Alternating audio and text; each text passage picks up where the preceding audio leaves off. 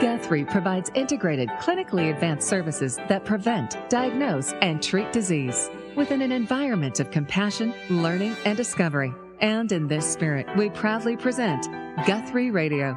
Here's Bill Klaproth. You may live your whole life and not think about the importance of healthy heart valves, but what happens when one of your heart valves isn't working properly? Here to talk with us is Dr. Daniel Sporn, Chief of Cardiology at Guthrie. And just a quick side note Guthrie Robert Packer Hospital was named a Truven Health Top 50 hospital for cardiovascular care in 2014, the ninth time the heart care team received that award. Dr. Sporn, quite an accomplishment. Congratulations, and thank you so much for being on with us today. So I just want to jump right in. Can you tell us what is heart valve disease? Uh, yes. People have four different valves in their heart, and the valves are very important in moving blood from one chamber to another. Uh, heart valve disease can develop for a number of reasons. Sometimes someone may have a heart attack and develop an abnormal heart valve. They can get an infection of a valve called endocarditis that can lead to valve uh, leakage or what we call medically regurgitation. Um, sometimes just wear and tear over the years causes uh, a heart valve to become narrowed, and uh, treatment needs to be performed to correct that. And it can be congenital, right? You can be born with this too? Yes, yes. There are some cases of congenital uh, valve disease, uh, much, much less common, but also something that requires attention uh, many times, even uh, as a small child. Are there lifestyle things that contribute to heart valve disease? Many of the same things that cause coronary disease, uh, which is uh, very prevalent, can cause heart valve problems. Um, uh, diseases such as high blood pressure, hypertension uh, can lead to this sort of thing. Even uh, smoking and uh, elevated cholesterol. So uh, the bottom line is uh, prevention as far as those things are concerned. Um, walking, living a healthy lifestyle can help to prevent heart valve problems.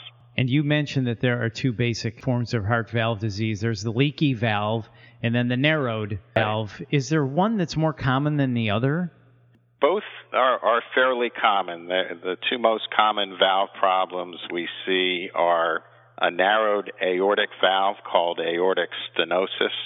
Uh, and this is a, a problem that typically uh, people have as they get into their later years, their 70s, their 80s, their 90s, which is mostly uh, from wear and tear over the years.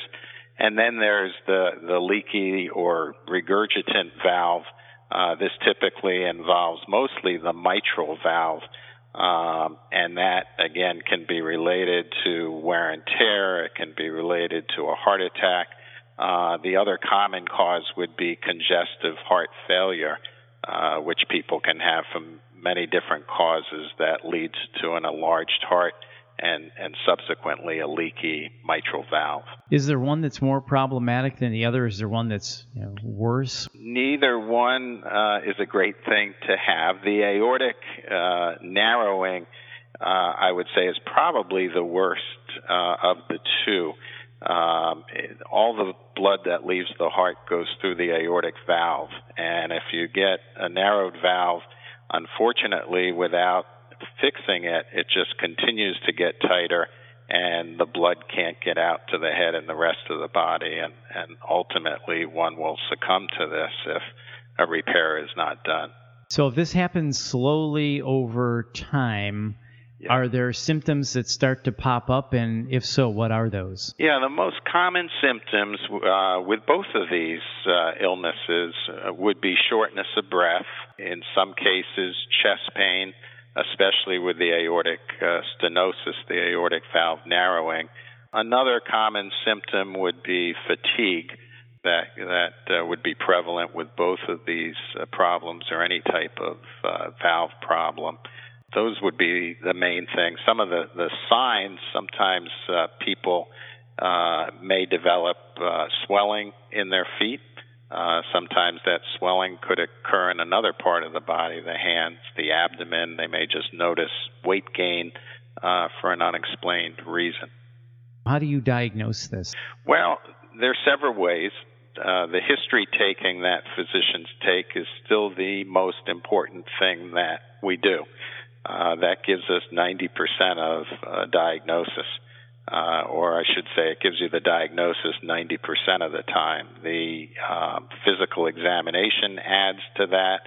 And then the, the common uh, cardiac tests we do, the most common to help secure the diagnosis is called an echocardiogram. That's a an ultrasound test of the heart, does not involve needles. Uh, we put a probe over the chest, and we can see the four chambers of the heart. Uh, we can see uh, the four valves. We can even measure pressures inside the heart and uh, see how things are functioning.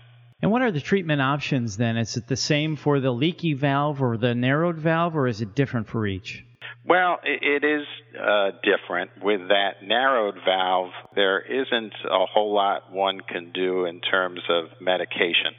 Uh, initially, the problem someone will have is they'll accumulate fluid, uh, and one can give a diuretic, uh, so-called water pill that that takes some of the fluid out of the body. But ultimately, that valve gets so tight that that will not continue to take care of the problem. So that valve has to be uh, replaced, and there are a couple of ways of, of doing that these days.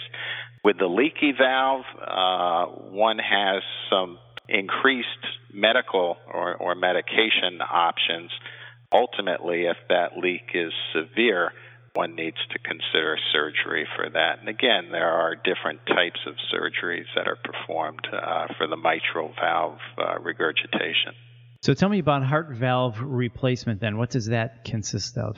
With the aortic stenosis, um, the traditional operation has been an open aortic valve replacement by a cardiothoracic surgeon, a procedure where, where someone comes in and uh, is in the hospital for about a week.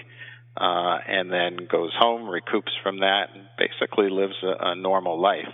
The the latest and greatest uh, procedure, which is appropriate for some patients that need aortic valve replacement, is called uh, TAVR, which is a transcatheter aortic valve replacement, where we can actually replace that valve without opening the chest, typically doing it in a similar way to how we do a heart catheterization, going up from the, the femoral artery and uh, putting a new valve inside of the old valve, and it works uh, very, very nicely. What's the percentage of TAVR versus traditional now? It continues to increase. It's, it's a newer procedure, and so um, right now it's indicated for the highest risk patients, the ones that typically are just so high risk that they cannot undergo an open procedure, or those that are, are so high risk that we deem them a better candidate for the TAVR rather than the surgical uh, aortic valve replacement, which we call SAVR, S-A-V-R. And I would say uh, it's very much continuing to increase the number of TAVRs we're doing. It's probably right now in the range of 5 to 10 percent of the total that are done uh, in this newer uh, TAVR way. And what's the recovery time of traditional versus TAVR? Yeah, the traditional surgery, uh, generally you're in the hospital about five to seven days after the operation and you go home. And over the next few weeks, you continue to recuperate. So most people by, by a month out from the surgical operation and certainly two months out, you're back to driving, you're back to work, uh, you're, you're doing everything, uh, that you want to do really without restriction with the less invasive approach, uh, most of the time the goal is to get people out within several days of the procedure. Places are now even starting sometimes to get a patient out the, the very next day. And those patients typically are, are back to full activity a week later. When someone thinks heart surgery, you think, oh my God, scary. Is this become more of a routine thing? Do people not have to worry as much about this type of heart surgery? Yes. I mean, it really is. The, the people involved in doing that uh, at Guthrie, you know, are, are very experienced at this. We've uh, developed uh, processes and, and teams that allow for efficient uh, and effective care and the outcomes are, are excellent.